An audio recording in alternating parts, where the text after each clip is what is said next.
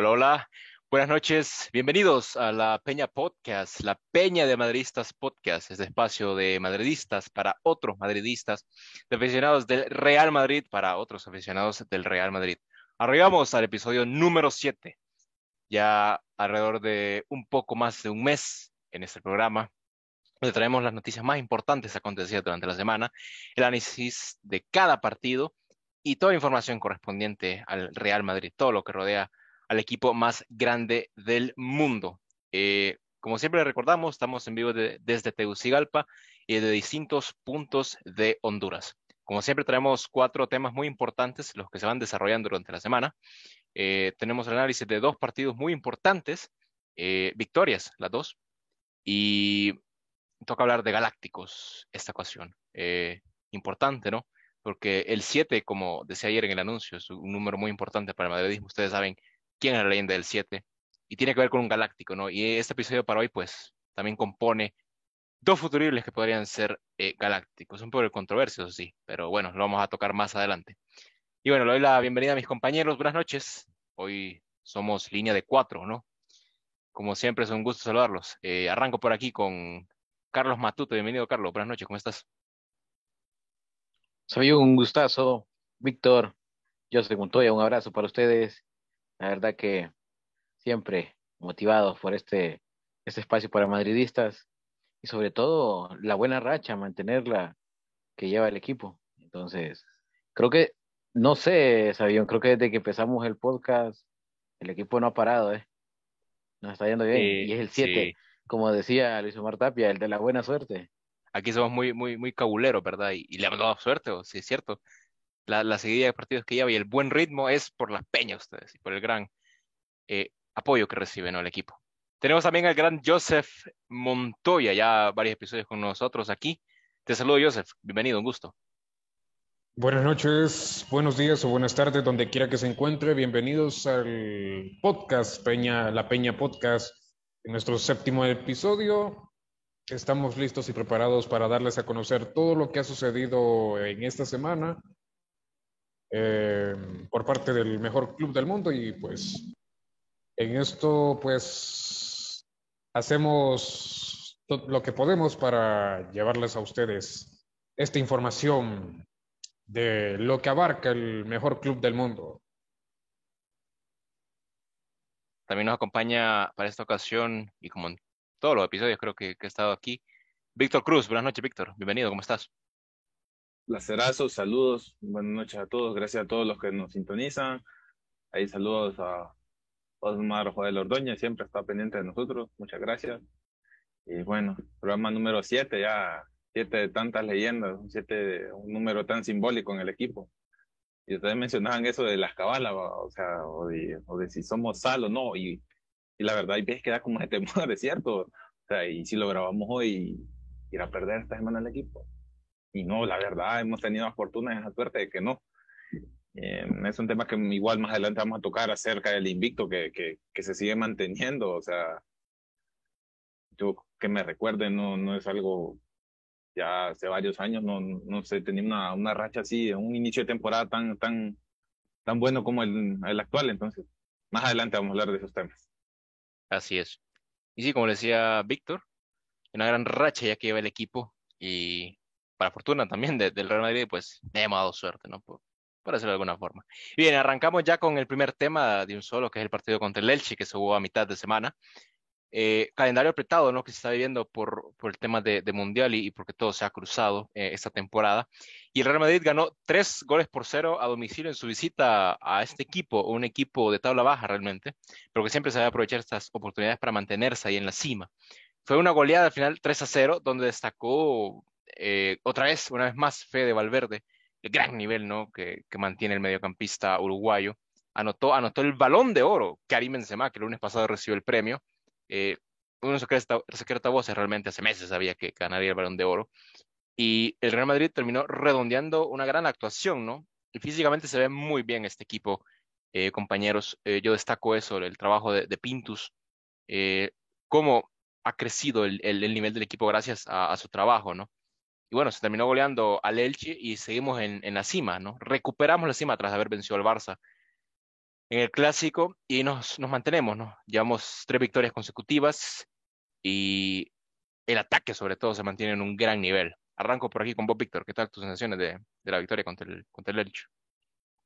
Pues fíjate que, que el, el Elche es un equipo que, según estaba leyendo estadísticas, no, no, no gana desde 1976.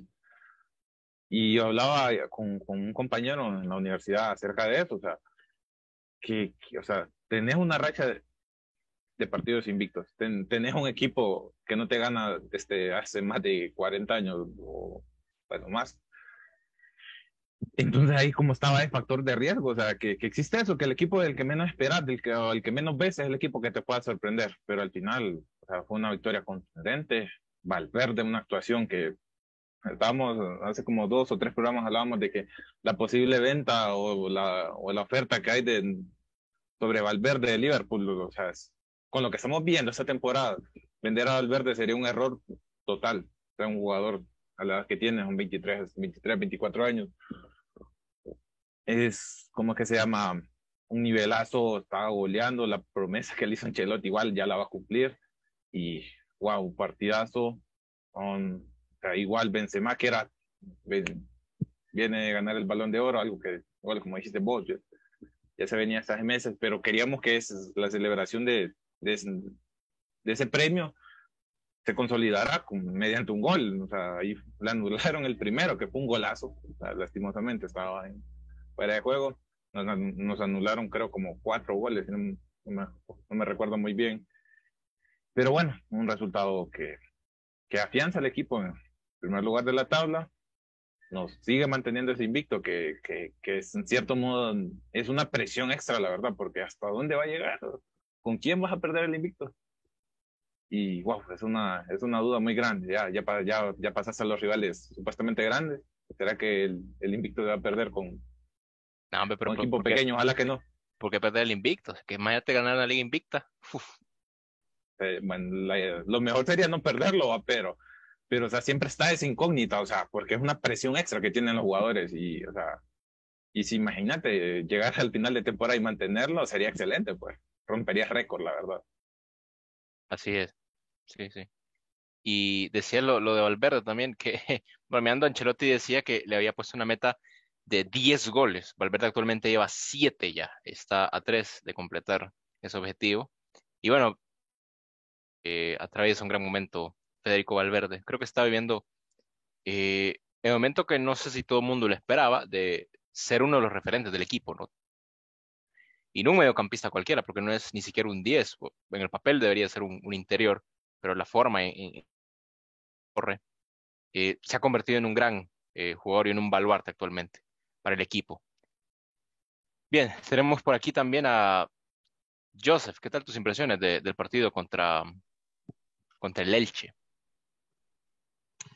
Bueno, sinceramente fue un, gran partido eh, ante, el, ante, el, Elche.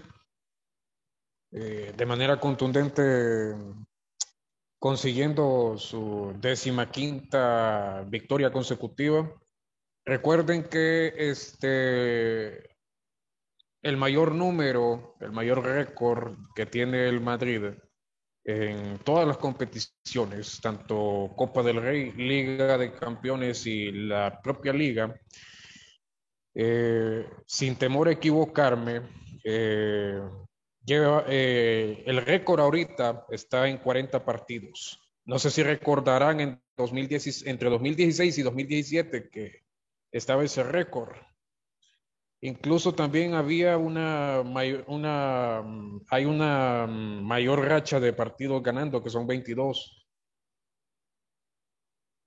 Probablemente este pueda, pueda que sea el año del, del Madrid en tratar de romper eso, esos dos récords, tratar de romperlos. Más con, esa, con, esa, con ese nivel que está, que está presentando ahorita con ese nivel que está presentando ahorita, entonces probablemente eh, logre romper esos, esos récords, eh, ambos récords, tanto el de mayor racha de partidos ganando, que son ahorita 22 eh, partidos que fueron en un mismo año, en el 2014. y la racha de partidos sin perder en, los en las tres competiciones más importantes. Totalmente. Y es un gran nivel. Y lo, lo, decimos siempre. Actualmente es el mejor equipo del mundo, a pesar de, que el City le dieron eh, ese premio, ¿no? Muchos sabemos que, que no es así. Carlos.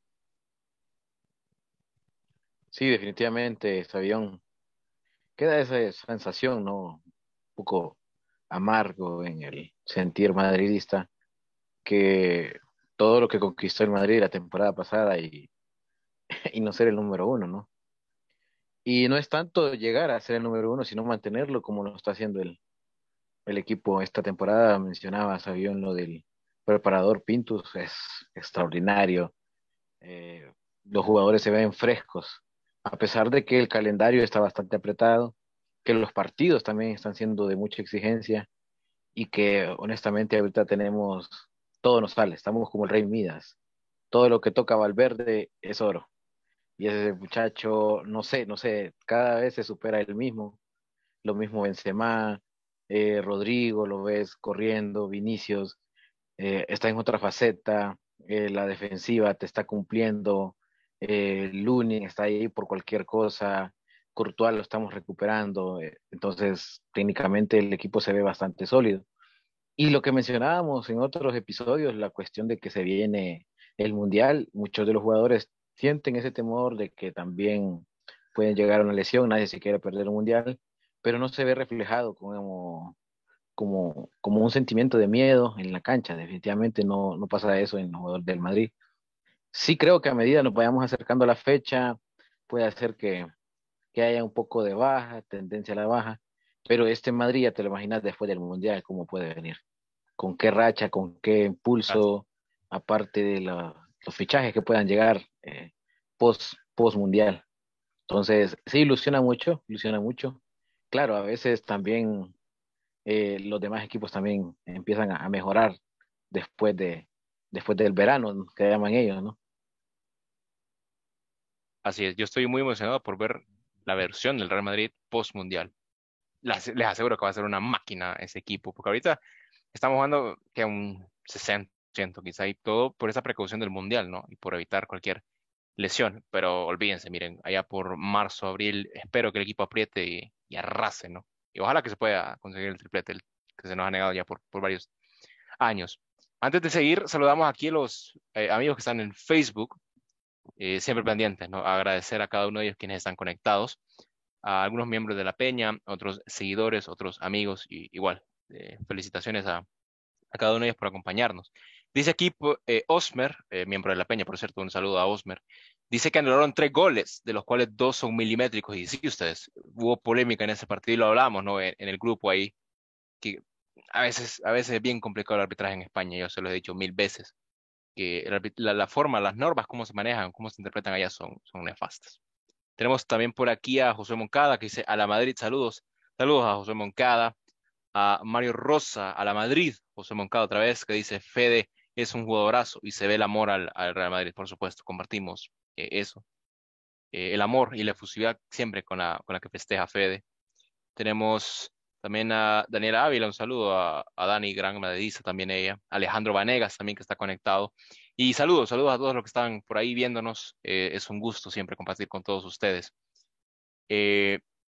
Bien, ayer jugamos contra el Sevilla, ustedes, un partido peligroso, por lo que conocemos como es lo que es el Sevilla, ¿no? Uno de los rivales más difíciles junto al Valencia, quizá Atlético y el mismo Barça, y que no sabes que pueda, que pueda deparar ¿no? el partido contra ellos. Si bien hace ya, ya ratos que el Sevilla no gana en el Bernabéu, siempre es un rival complicadísimo, no, no son goleadas las que se ven eh, generalmente el Sevilla, siempre es un rival que nos cuesta. Y ayer por, por tramos del partido se nos dificultó, sobre todo cuando igualó eh, el Sevilla, Eric Lamela, jugador de River, por cierto, eh, ex jugador de River, firmó la paridad y empezó a preocuparse, ¿no? Y decías, ¿por dónde le encontramos la vuelta a este partido o cómo podemos irnos nuevamente en ventaja? sobre todo por la baja de, Karim Benzema, ¿no? Se tuvo que, jugar con Rodrigo nuevamente en ataque y, le hemos sentido muchas veces, cuando Karim falta, el equipo lo siente. Pero una vez más, eh, Lucas Vázquez y Fede Valverde, eh, por terminar el partido, marcan y le devuelven la vida al Real Madrid. Y ves como de los 80 al 90, esos, esos tramos de 10 minutos es como que si fuera un tiempo más para el Real Madrid, cómo revive y cómo presiona en esos, en esos minutos. Eh, al final se termina ganando 3 a 1 y, y, se consigue una nueva victoria más y nos mantiene en el, en el liderato. Pero lo que, lo que destaco yo de este equipo es, es cómo saca recursos desde el banquillo o de la propia mentalidad o de esfuerzo físico para complementar eh, el partido para resolver las situaciones adversas. Y bueno, nos, nos llevamos el, el, resultado con el Sevilla, un Sevilla que pegó bastante también, un partido bien antifútbol de San Paoli. Eh, y que bueno, pudimos superarlo. Afortunadamente pudimos eh, superarlo. Carlos, ¿qué, ¿qué opinión te merece el partido contra el Sevilla? Sí, son de esos juegos difíciles, ¿no? De los equipos que están muy cerca en cuanto a nivel, podemos llamarlo. Eh, sabíamos de que esta nueva faceta de San Paoli iba a traer situaciones diferentes. Y definitivamente que lo mencionabas, el, la actuación de la Mela hasta cierto punto, uff, es más, creo que antes de que anotáramos el segundo gol, él tuvo una jugada por ahí bastante, bastante fuerte para el arco madridista, que en lugar de, de eso pudo haber sido el 2 a 1 a favor de ellos. Y creo que sí nos hubiera complicado la noche, eh, conociendo la escuela sudamericana, eh, San Paolo hubiera puesto, no sé, el bus, ¿no? De repente. Nos hubiera costado bastante abrirlo. Y más que todo decías, este, el caso de, de Lucas Vázquez, yo valoro más quizá el pase que le ponen a Vinicius, esa madurez que ha alcanzado Vinicius también de, de ver su compañero, servir la pelota y decir, no, el equipo es primero antes que, que quizás eh, lo individual, ¿no? Cierto, Vinicius ha anotado un par de goles, pero sin embargo pudo haber tenido el egoísmo y haber pensado en él mismo en anotar, pero ve que su compañero viene en mejor posición, sirve la pelota. Igual Valverde que tiene un cañón en esa, en esa pierna. Es más, no parecía que iba dirección al arco, por eso ves al portero eh, Nuno, creo que se llama, si no me equivoco, el del Sevilla, que pensó que esa, esa, esa pelota iba desviada. Entonces, definitivamente Madrid tiene recursos o saca recursos en esos últimos minutos, como decía ese avión, que, le dan un nuevo aire al equipo. Y, esa esperanza eh, como que está impregnada en todos los, jugadores. Los últimos, no sé, habría que revisar la estadística, cuántos goles se han anotado en esos minutos del 80 al 90, ¿no? El 90 más, porque sí me parece que son bastante, a bastante a considerarlo. Totalmente. Sí, como te decía, es del 80 al 90 es un tiempo más para el Real Madrid y como que, que, está cambiando aire, ¿no? Y pum, desaparece y, y te liquida. Víctor, tus sensaciones de, de, la victoria contra, contra el Sevilla. Bueno, pues primero que nada, solo vi una cierta parte del partido, tuve un percance, un primo tuvo un accidente, entonces tocó acompañar a la familia. Saludos a mi primo, espero que me mire algún día este programa y que se recupere pronto. Saludos a mi, mi familia también igual. Bueno, lo, sí, igual vi el resumen del partido y todo, y el Valverde que es fundamental en el equipo. Pero una, una, cosa que sí voy a recalcar es que ya no existe como una gato dependencia, se puede decir, o sea, siempre. Pero si ves, la tabla de goleo en el Real Madrid está algo bien distribuida, o sea, no, no miras como que solo Benzema está goleando.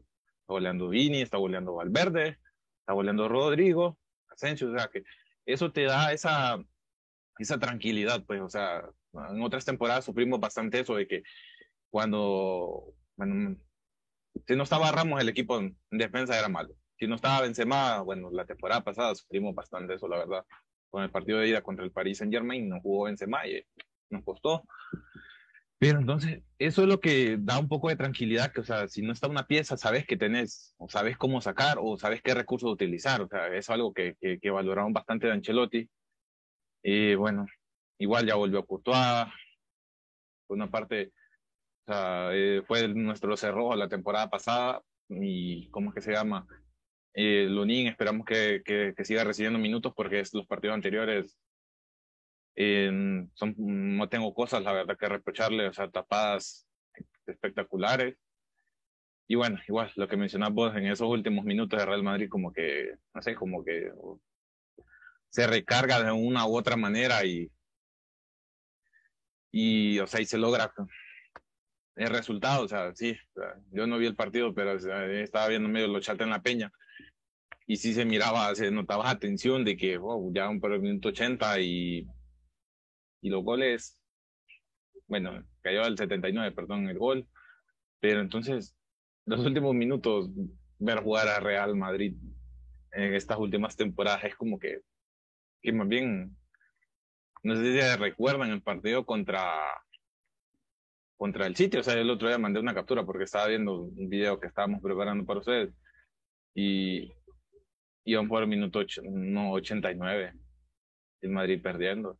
Y después, wow. O sea, como que eso, yo creo que eso, lo, eso es lo que podríamos llamar casta, la verdad. Igual, o sea, aquí voy a leer un ciertos comentarios. Y vos me preguntas sobre la lesión de Valverde, ya se maneja de que solo fue un golpe nada más, pero por precaución no va a jugar el partido de Champions, total, ya, ya estamos clasificados. Y bueno, aquí comenta Mario Rosa también, las pruebas a las que sometió Valverde esta semana confirman bueno, lo que habíamos dicho. E igual lo que estaba diciendo, lo recalca otro Moncada, o sea, el equipo colectivamente lo está demostrando. Vuelvo y recalco, o sea, es bueno no estar solo dependiendo de un jugador, es bueno mejor que, que toda la plantilla se, acople, se entienda y sí. Joseph, vos sí viste el partido, ¿qué opiniones tenés? Fíjate que eh, eh, el nuevo éxito del Madrid, pues como sabemos, deja varios triunfadores. Por un lado tenemos a Modric, Vázquez, eh, Lucas Vázquez y Valverde, y por el otro Vini y Rodrigo, que fueron dos puñales en ataque que dinamitaron el partido. Pero por encima de todos ellos se elevó la figura del capo de las copas, de, del Mr. Ancelotti. Pues hizo magia con los cambios que hizo para dar un sufrido triunfo al Real Madrid. Estamos hablando de cuatro eh, decisiones magistrales que hizo, realizó el italiano desde la, pues desde la banca que llevaron al equipo la victoria. Primero, recuperando el control del partido con la entrada de Camavinga por, por Aurelien Chauameni, para así darle eh, a Tony Cross el mando absoluto de, lo que son, de lo que fueron las operaciones. Luego, pues reventó con el triple cambio entre Asensio, Lucas y Rudiger, que resultó pues decisivo para el, para el arreón final, arreón triunfal, perdón. Y Estoy viendo las estadísticas y es que en cuanto a remates, el, Madrid tuvo mayor, eh, mayores ocasiones con 18 pues, intentos, con 9 del, del Sevilla, teniendo mayormente la posesión del balón, que pues era de un 56% contra un 44% del, del Sevilla completando 638 pases del Madrid contra 502 del Sevilla. Y la precisión fue, pues, fue buena. Eh, estamos hablando de un 90% contra un 86%. Y saben ustedes que eh, ayer, justamente ayer, eh, Isco, Isco, Isco jugó casi todo el partido, salió de cambio, regresó, pues, como dicen, al, al, estadio, al complejo de Chamartín, eh, ya con la, con la camiseta del Club Deportivo del, Sevilla, volviendo, pues, de, después de, pues, decidir mm, no continuar la temporada recién pasada con el equipo, ya por falta de, falta de minutos. Y pues em, con esto el Madrid pues logra su onceava victoria consecutiva. finalmente lo logra, que por cierto Modric, Luka Modric, cumplió 450 años, 450 partidos, perdón, en el, en el equipo. Eh, estamos hablando pues que ya en 10 años pues ha logrado jugar un total de 450 partidos. Cabe mencionar de que el croata llegó en el Club Blanco, si, no, si se recuerdan, un 27 de agosto de 2012. cuando jugaba para el Tottenham. Y se recuerdan ustedes que la prensa, la propia prensa, eh, mencionaba que Modric era, era, era un fichaje para tapar falencias. Y al final, el tiempo da la razón, le da la razón a Modric, terminando, terminando por callarles la boca a los detractores. Así es, lo que juega Modric, ¿no? Eh, y bueno, hemos celebrado tantas cosas esta semana. Eh, el, el, clásico, el balón de oro a Benzema, el premio Gigina a Courtois, las dos victorias, eh, estos partidos de Modric. Y realmente es un gran ambiente que se vive en el madridismo. Y, todo esto gracias a una plantilla muy sana. Se lo leía a Víctor ahí pues, el otro día que decía que un plantel muy sano y todos se van muy bien. La comunión que hay entre técnico, directivo y jugadores es increíble. Y que bueno, a mí me alegra ver mucho ese tipo de, de, vestuarios porque siempre van a beneficiar al equipo, ¿no? Y lo, se, se, refleja en la cancha, lo bien que se entienden, lo bien que se llevan. Y qué bueno, qué bueno.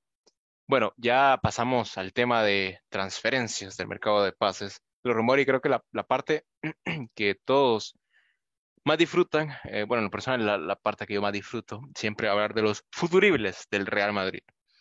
Y bueno, para esta ocasión tenemos dos nombres muy fuertes, uno de ellos muy controversial. Ustedes saben lo que pasó este año, desde el año pasado, de hecho, eh, desde el protagonista del día de hoy, ¿no? Y por una noticia que, explotó eh, hace como dos semanas ya, que tuvimos que postergar para este, eh, para este episodio, perdón, porque teníamos el clásico la semana pasada, ¿no? Y teníamos que hablar bastante bien y tenemos que disfrutar el momento, ¿no? Y, este tema siempre es, es complejo de manejar, ¿no? Y siempre hay que ser eh, cautelosos, siempre hay que ser prudentes, porque todos fallan, fallamos, ¿no? Lastimosamente. Pero la noticia tiene que ver, sin dar tanto rodeo ya, con el futbolista francés Kylian Mbappé, eh, que decía, ¿no? Varias fuentes, una de ellas L'Equipe, eh, uno de los diarios más influyentes en Francia, que el jugador se quería ir del Paris Saint-Germain, que no estaba cómodo y que su situación en el club parisino era muy compleja porque la relación estaba rota, ¿no? Entre Nasser Al-Khelaifi y el entorno del jugador.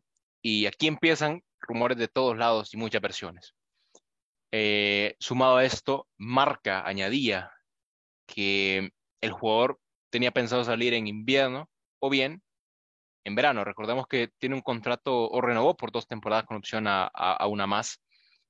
Eh, por un contrato muy millonario, ¿no? Y terminó rechazando el Real Madrid justo cuando las cosas estaban muy bien encaminadas y cuando todos decíamos que estaba firmado. ¿no? Eh, Fabrizio Romano añadió, el periodista, creo que yo, creo el número uno en el mundo y el más confiable, decía y confirmaba esta noticia, que el jugador se sentía incómodo y que quería salir. Y como siempre, ¿no? Como, no sé, es, es continuo que está relacionado al Real Madrid, tenía que estar, eh, pues, el nombre del equipo de una forma vinculado. Decía dos versiones. Una de ellas que se tenía contemplado y que el Madrid aún lo, aún lo quería, y otra parte que decía que estaba totalmente descartado, sobre todo eh, por su comportamiento, ¿no? Eh, en mayo. Y aquí es donde se manejan varios rumores. El primero es que se va a vigilar la situación y se va a estudiar el mercado 2023. Si bien el, nombre de, de Kylian Mbappé no está ahora mismo por ningún lado en el proyecto 2023, eh, refrescamos una vez más lo que compone el proyecto 2023, eh, un mediocampista, un delantero, específicamente un puntero derecho, eh, quizá un 9, un lateral derecho, y si sale un mediocampista, pues otro mediocampista, lo que serían dos, ¿verdad? Pero por ningún lado aparece el nombre de, de Kylian Mbappé, quedó descartado por la directiva por esta situación. Y porque realmente abordar este fichaje sería complicar todo, ¿no? Y, y, y trastabillar un proyecto que ya tenés planificado, ¿no? Con otros nombres, con otras figuras. Invertir, el, la cantidad de dinero que habría que invertir en este jugador, creo que yo, no sé, sería, sería catastrófico para, para la organización del club. Imagínense pagar 200 millones, incluso más, por este futbolista, porque leía que, que el país lo tasaba en 350 millones, una locura.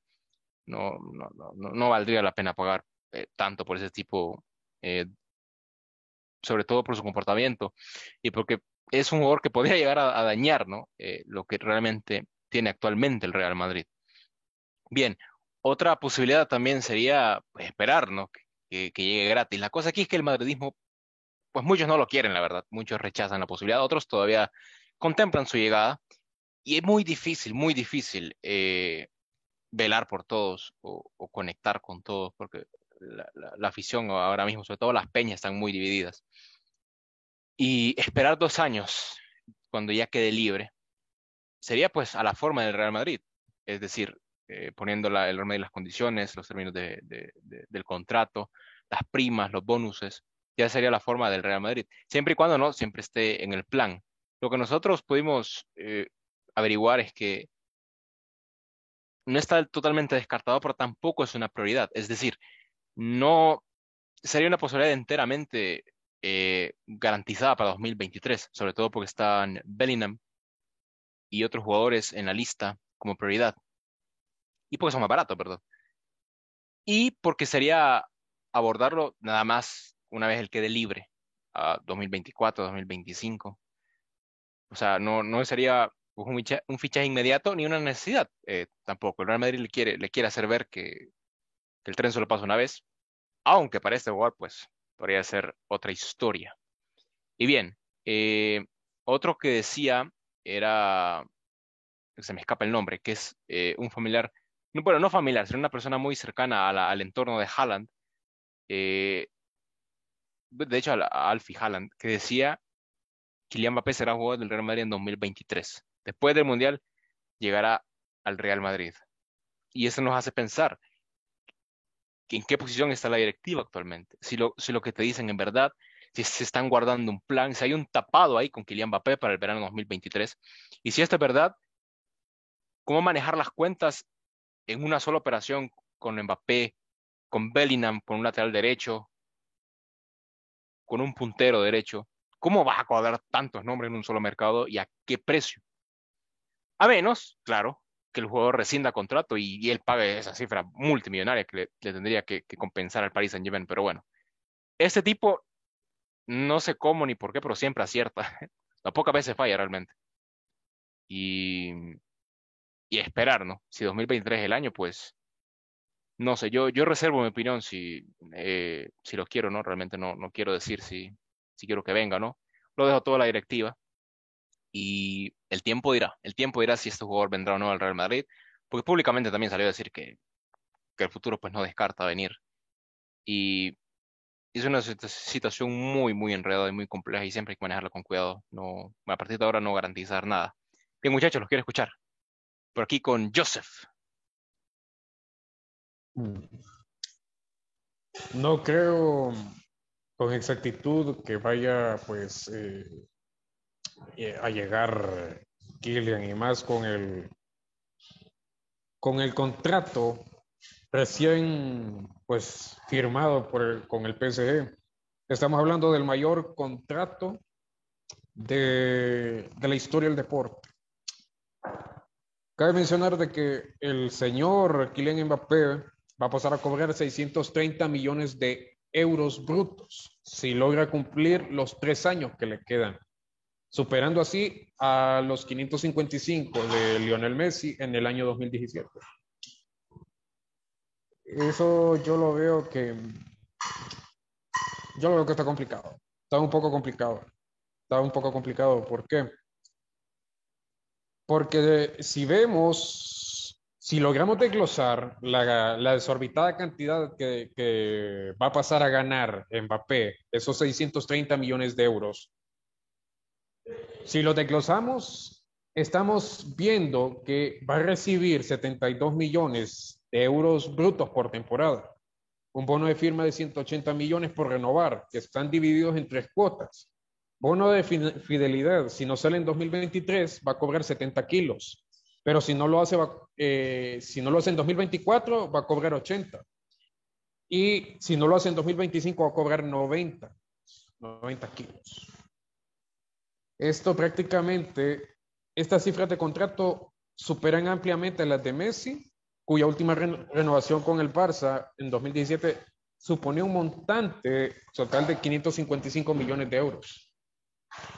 Y obviamente yo veo bien difícil, yo veo bien difícil de que eh, Kylian vaya, vaya a llegar al Madrid, aunque nunca se sabe. Yo sé, nunca pero, se sabe ah, antes de ir con los demás compañeros, ¿vos lo querés o no lo querés? Siendo sincero, no. Siendo sincero, no. No, no, no, no. Lo veo, lo veo imposible. Lo veo imposible. Y más que podría, eh, si llega a fichar, no creo cómo vaya, cómo vaya a afectar eh, tanto así el vestuario. No, no, no sabría, no sabría decirte si, si, llegaría a afectar o no el vestuario, la relación que hay en el vestuario, en el, en el equipo. No te sabría decirlo. Así es. Sí, que es un tema muy, muy, muy complicado que a mí me da incluso miedo tocar, ¿no? no, y aparte de todo, eh, también, si te fijas, no sé si escucharon, no sé si se dieron cuenta también que hay un nombre que se está barajando, están, están buscando eh, un centrocampista en el mercado brasileño. Estoy hablando de Joao, Joao Gómez, que es un pivote brasileño, el pivote brasileño del Flamengo, que en los últimos meses ha estado eh, revalorizado y estando en la órbita de, de, otros equipos. Por ejemplo, que estamos hablando de quién, de no solo del, del propio Real Madrid, sino que también estamos hablando de Liverpool, de Jorgen Klopp y también del Bayer Leverkusen, de, un, de un histórico madridista como, como Xavi Alonso, que está empujando por él, está empujando por él y eh, vamos a ver qué sucede. Porque también se está barajando eso, tal como lo menciona el colega periodista Jorge Nicolás. Así es. y vamos a ver qué sucede. El tiempo dirá. Y este es el nombre que les decía, miren ustedes. Este tipo se llama Jan Aje Fjordov, no sé si se pronuncia porque no hablo noruego, pero decía este tipo, que es un futbolista y muy cercano al entorno o la familia de Erling Haaland, dice, como he dicho durante mucho tiempo, después de la Copa del Mundo, Mbappé se unirá al Real Madrid ya sea en la primera o en la segunda ventana de transferencia. Mi consejo es que, ese trato ya está firmado y bloqueado de alguna manera. Como decía, ese tipo sabe cosas y casi siempre acierta. Y lo que pudimos investigar, yo se lo decía a Víctor allá por junio, julio, creo yo, eh, eh, en el grupo, que estaba la posibilidad de en 2023 de Mbappé, pero en aquel entonces yo lo miraba muy lejano y después salta esta noticia que se quiere ir y te filtran, que está incómodo y llevas dudando, ¿no? Pero, pero no sé, no sé cómo se estaba manejando todo esto, si en la directiva saben o, o, o pues hay estrategia, ¿no? Que realmente lo rechaza, pero ahora mismo pues es un tema muy controvertido y precisamente voy con vos, Víctor. Pues sí, así como decís, va, es un tema bastante controvertido, o sea, en cierto modo yo creo que el gran número de la afición está como cansado del tema. O sea, te pongo dos factores ahorita. Desde mi punto de, eh, vista personal y como aficionado, no lo quiero. O sea, la manera en que traiciona el equipo, tenía todo para ir al Madrid, tenía todo, no quiso. Entonces, o sea, uno como aficionado y como una institución, somos la institución más grande uh, de deporte y que te traiciona así, que te deje la puerta botada por dinero, o sea, es mm, como que lo veo mal, pero desde un punto de vista neutral, viendo el talento que tiene, o sea, es imposible como decir, no, no, no quiero. Pero hay varios factores también, o sea, si lo vas a traer, mencionas vos el dinero, vas a gastar tanto en un jugador que al final, o sea, te venga a afectar la salud de un equipo que, que, que ahorita la que, lo que, o sea, está jugando no perfecto, pero está obteniendo los resultados buscados. El ego que traería, o sea, porque ahorita hablamos lo mismo, o sea, la salud, la salud que hay en la plantilla, no la salud física, sino la salud emocional, o sea, que, que todo, o sea, que toda la plantilla, o sea, coincide y no hay alguien como que diga que, que es referente. O sea, si miras, ahorita quizás Benzema debería ser referente, pero, o sea, ahí no, no hay, pues, o sea, como alguien que digas que, que, que es el que manda. O sea, si ves todo, todo, yo creo que todo el equipo tiene voz para hablar y, es lo que se ha visto. Lo mismo que te mencioné hace poco, la falta de respeto que, que, que tuvo con el equipo. O sea, yo, la mayoría de la gente de la Peña que hemos encuestado, vos les decís a Mbappé, se, se molesta. yo, ahorita no, no, los pusimos claros que no comentaran cosas malas, entonces por no están comentando cosas malas. Josué, ahí, pasando un poco a los comentarios, menciona que necesitamos un cambio para Modric, ya está trabajando. El de Cross, también igual. Y igual, el problema también es otra cosa. Fiorentino lo quería. Y, y si ve la facilidad de traerlo, quizás tenía el deseo por Neymar, no se le dio la facilidad, quizás ahorita con Kylian. Y los deseos de, de Fiorentino son cosas que, al final sí o sí se cumplen. O sea, y, y, al final creo que si en algún caso lo quisiera traer, dejaría atrás todo ese esa falta de respeto que tuvo Kylian. Y otro factor también es, o sea, tendría, o sea, llega, tendría lugar en el equipo la pregunta de concretarse tendría que, abrir todo esto, pues, y, el jugador se lo tendría que ganar. O sea, si quiere venir al Madrid, ya no sería él el que ponga las condiciones.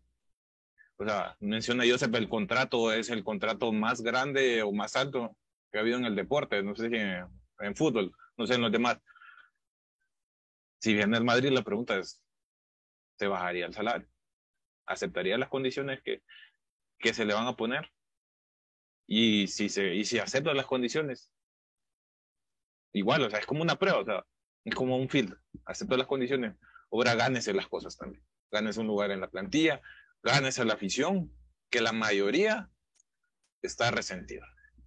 Y como te digo, mi lado aficionado todavía aún no lo quiere, pero mi lado neutral, mi lado como periodista, como desde un punto de vista neutral, un jugador como ese, ¿qué equipo no lo va a querer? Concluye. Fíjate que sí, eh, también decía Mario Cortegana, colega de, España, que sea un gran futbolista y uno de los mejores del mundo, si se pone a tiro, ¿por qué no? Pero bueno, no es decisión de nosotros, es decisión de, la directiva, de Florentino, de, José Ángel.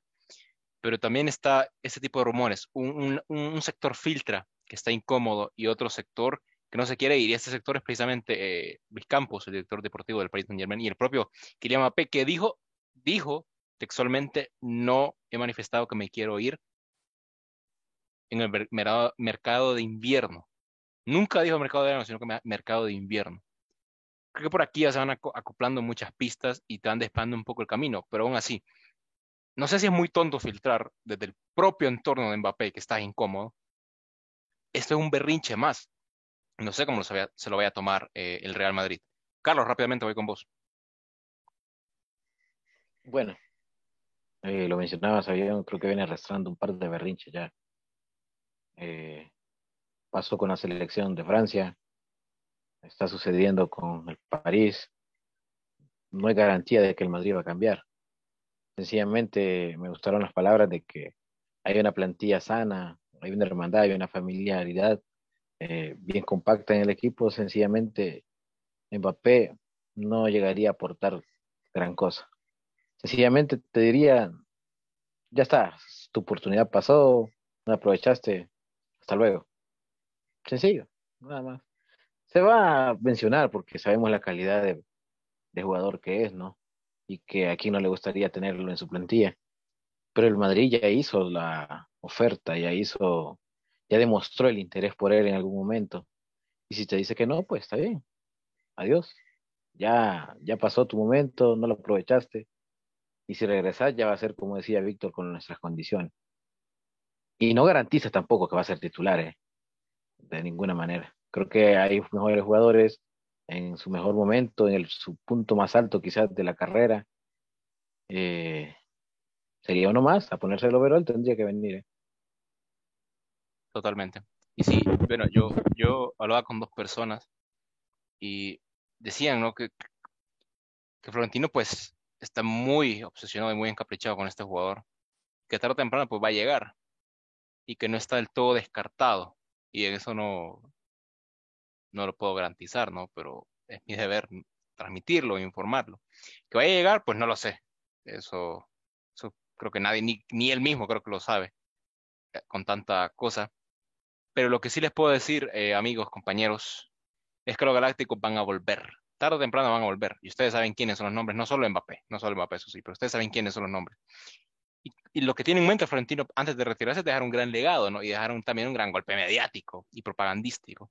Y yo se lo digo que, que los galácticos tarde o temprano van a volver. Y por eso titulamos este episodio así, los galácticos volverán. Eh, saludando aquí los amigos de Facebook, teníamos a Josué Moncada, que decía que Mbappé que se compre su equipo y que juegue en él. Eh, sí.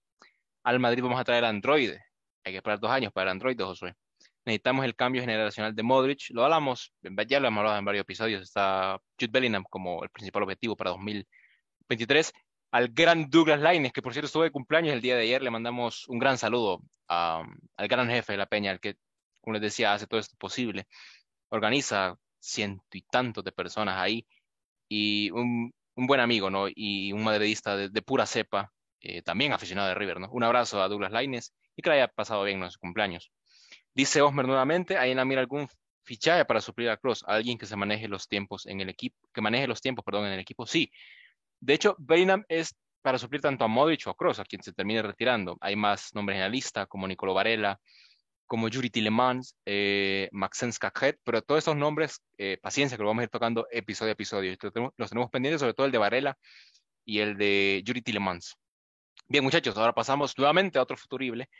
Esta vez es Kai Havertz, el futbolista alemán del Chelsea, eh, que está pasando por una situación realmente agridulce, porque no, no es la estrella que creo que creo ellos esperaban.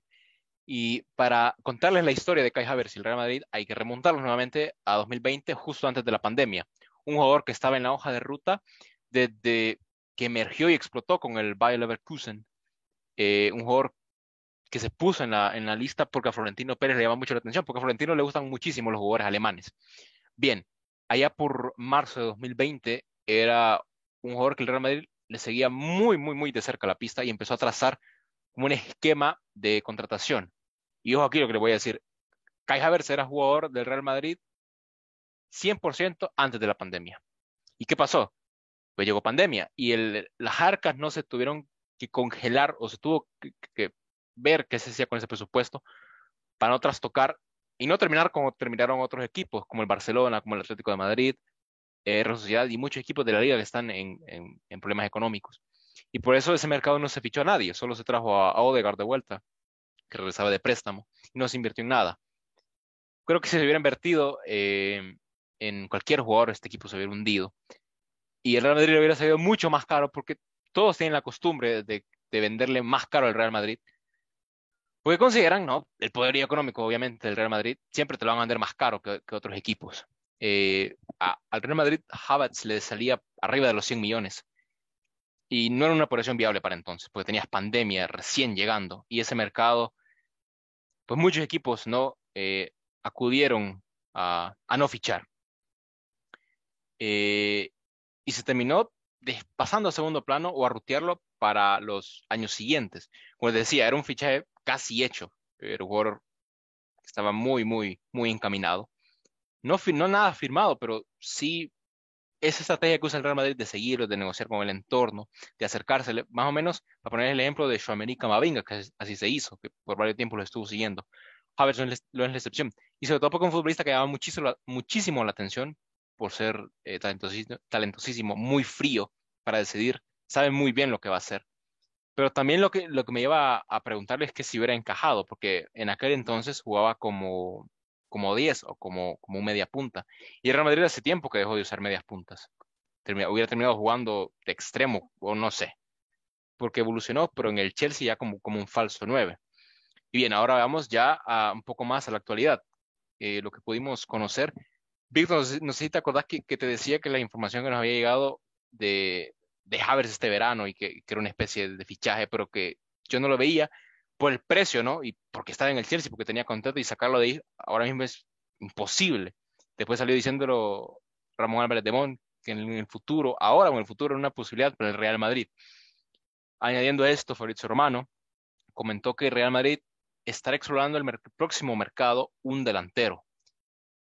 Será Kai Havertz el nombre. ¿Y por qué les digo esto? Porque ahora mismo el Chelsea entró en una situación donde empezó a gastar, a gastar, a gastar, a gastar, a gastar y a gastar y no vendió a nadie. ¿Y qué puede desembocar este problema? En que tarde o temprano tendrás que vender, ¿no? Para balancear un poco tus arcas. Y Kai Havertz, eh, Wesley Fofana, Rhys James, eh, son jugadores que realmente tienen la mira y que gustan muchísimo en la directiva, sobre todo por la proyección que tienen. Y como les decía, Florentino es muy, muy, muy admirador de este futbolista alemán talentosísimo, ¿no? Y que ahora mismo, ahora mismo, por el papel que desempeña en el Chelsea, te podría como facilitar tus opciones eh, de ataque, podría funcionar como un delantero más, como un extremo, como un medio, bueno, como un mediocampista depende del esquema. Pero sí, es un jugador que, que se, y, y que se le sigue muchísimo la pista y que gusta, yo sé que gusta muchísimo y que va y que en el futuro creo que el Real Madrid lo va a intentar. No, no tengo claro cuándo termina contrato, pero creo yo que cuando se, aproxime ese momento, el Real Madrid lo va a intentar, porque como les decía, un jugador que, gusta muchísimo. Este alemán Kai Havertz. Eh, empiezo por aquí con vos, Carlos. ¿Qué tal? ¿Cómo, cómo lo evaluas para empezar? Creo que es un buen jugador. Eh, tiene mucho talento, tiene muy buena visión de campo. El sentido de ubicación que tiene me agrada mucho es más, creo que ese sentido de ubicación es lo que le da la, la Champions en el Chelsea, en ese partido dificilísimo contra, contra el City. Eh, estaba en el lugar preciso, en el momento preciso, no le temblaron las piernas para, para definir y, y darle la corona de campeón al Chelsea. Sin embargo, considero de que en el Chelsea se ha ido relegando, no sé, por cuestiones físicas, eh, o de repente la parte táctica de, de Potter eh, busca algo diferente, ¿no? Pero no, no lo veo mal en el Madrid, definitivamente no, considerando de que podría, puedes encarnar al, al, al nuevo Benzema, ¿no? Eh, tienen algunas pocas características similares y, y podría reemplazar o, o, llenar ese vacío en cierta medida de lo que podría dejar eh, Benzema no me desagrada, es un gran jugador, muy talentoso, está muy joven y considerando de que el equipo estaba pensando en eso, jugadores jóvenes con proyección a 5 o 7 años y que le rindan, bienvenido, me parece que sería una buena opción. Sí, sí. Mira, su, versión de, Leverkusen a mí me, me, encantaba, era fantástico este jugador. Era último pase, era creación, era regate, todo lo que tiene un 10. Y un jugador muy, que realmente tenía un rol, rol muy libre en el Leverkusen, porque hacía lo que quería, ¿no? Marcaba, asistía, creaba, etcétera. Esa versión de Leverkusen a mí me encantaba, y por algo se fijó en él, el, Real Madrid, ¿no? Ahora está en el Chelsea y hay que ver lo que, lo que depara mm, el futuro. Víctor, opinión sobre la Cobra, la Cobra Kai. Bueno, igual me venía siguiendo los pasos desde el Leverkusen. Eh, llegó al Chelsea y tengo entendido que por cerca de 100 millones. Ahora la pregunta es, si lo venden, será por la misma cantidad. Igual, o sea, con el Chelsea se han mantenido buenas relaciones, o sea, no creo que sea problema tanto, o sea, la parte de negociación, o sea, se, se concretaría fácilmente, el problema es la cifra. Igual, es un jugador joven que para mí calaría perfecto en el equipo. Sí, la historia no se ha terminado con Kai Havertz, solo tiene 23 años. No digo que ahorita, ¿no? Pero más adelante se puede ver o se puede explorar esa posibilidad. Joseph. Bueno, cabe destacar que eh, tiene contrato con el Chelsea hasta el 30 de junio de 2025. Entonces, eh, en el momento de que, bueno, antes de que se retire el, presidente Florentino Pérez, como bien lo decías, eh, Elvis, al inicio, él quiere dejar un legado, quiere, antes de, su retiro, quiere dejar un, un legado, un equipo competitivo. Entonces, no descartaría a, a Kai Havertz como, eh, pues, eh, relevo de, de, de, Karim Benzema, no lo, no lo, no lo descarto. Es un buen jugador ahorita, eh, en este momento, pues eso es buen, para mí es un buen jugador, o sea, pues encajaría perfectamente en el, en el esquema, el esquema táctico en el equipo.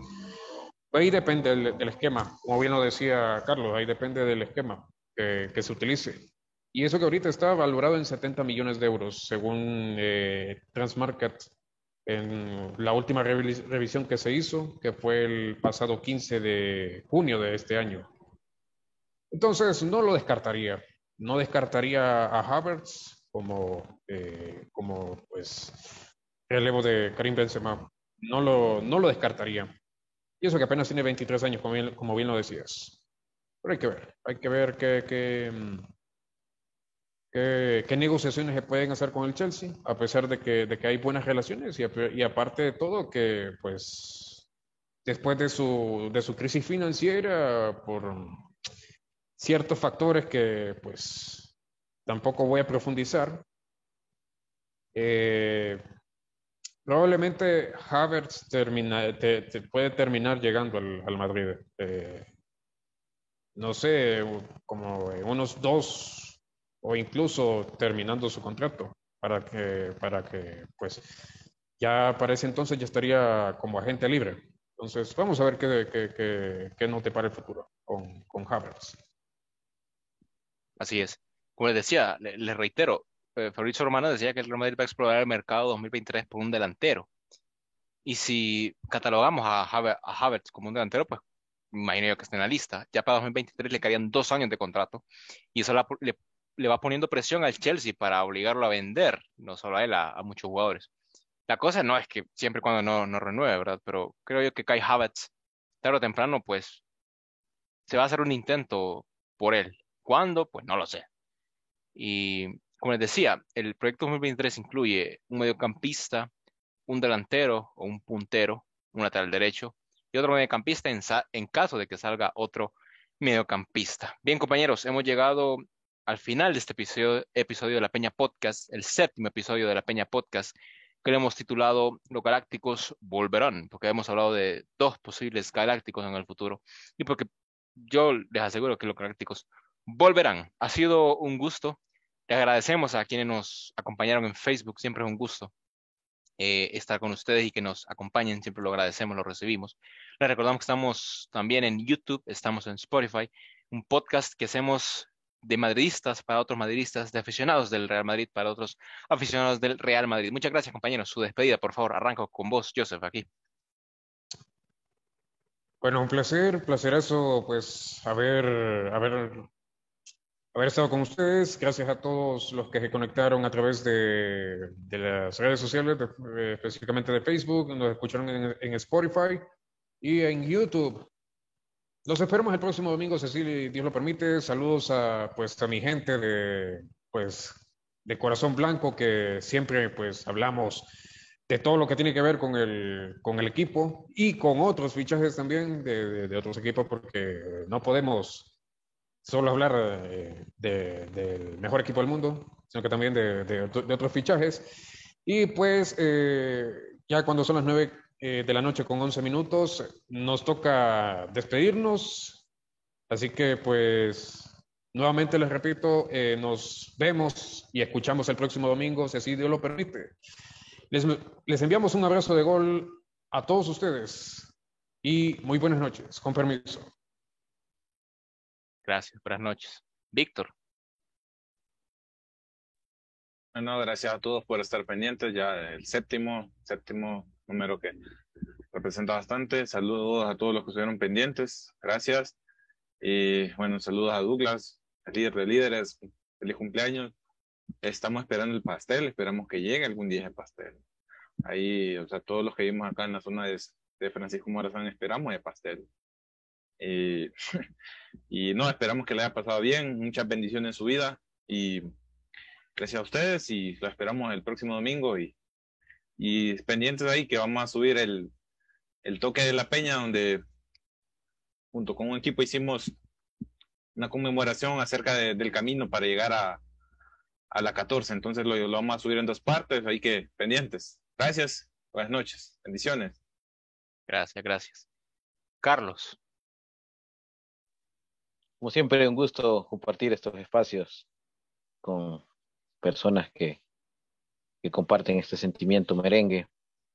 Y estar atentos, semana de fútbol, eh, Champion, regresamos a nuestra competencia, a la competencia del Madrid, por supuesto, y siempre estar pendiente de los espacios multimedia y redes sociales de la página. Así que un gusto, un abrazo, será hasta el próximo domingo. Así es, muchas gracias a todos, aquí nos, quienes nos acompañaron este séptimo episodio. Nos vemos el próximo fin de semana con más noticias, con más análisis, con todo lo que tenga que ver con el Real Madrid, aquí en la Peña Podcast, la Peña Madristas Podcast. Muchas gracias, buenas noches, hasta la próxima.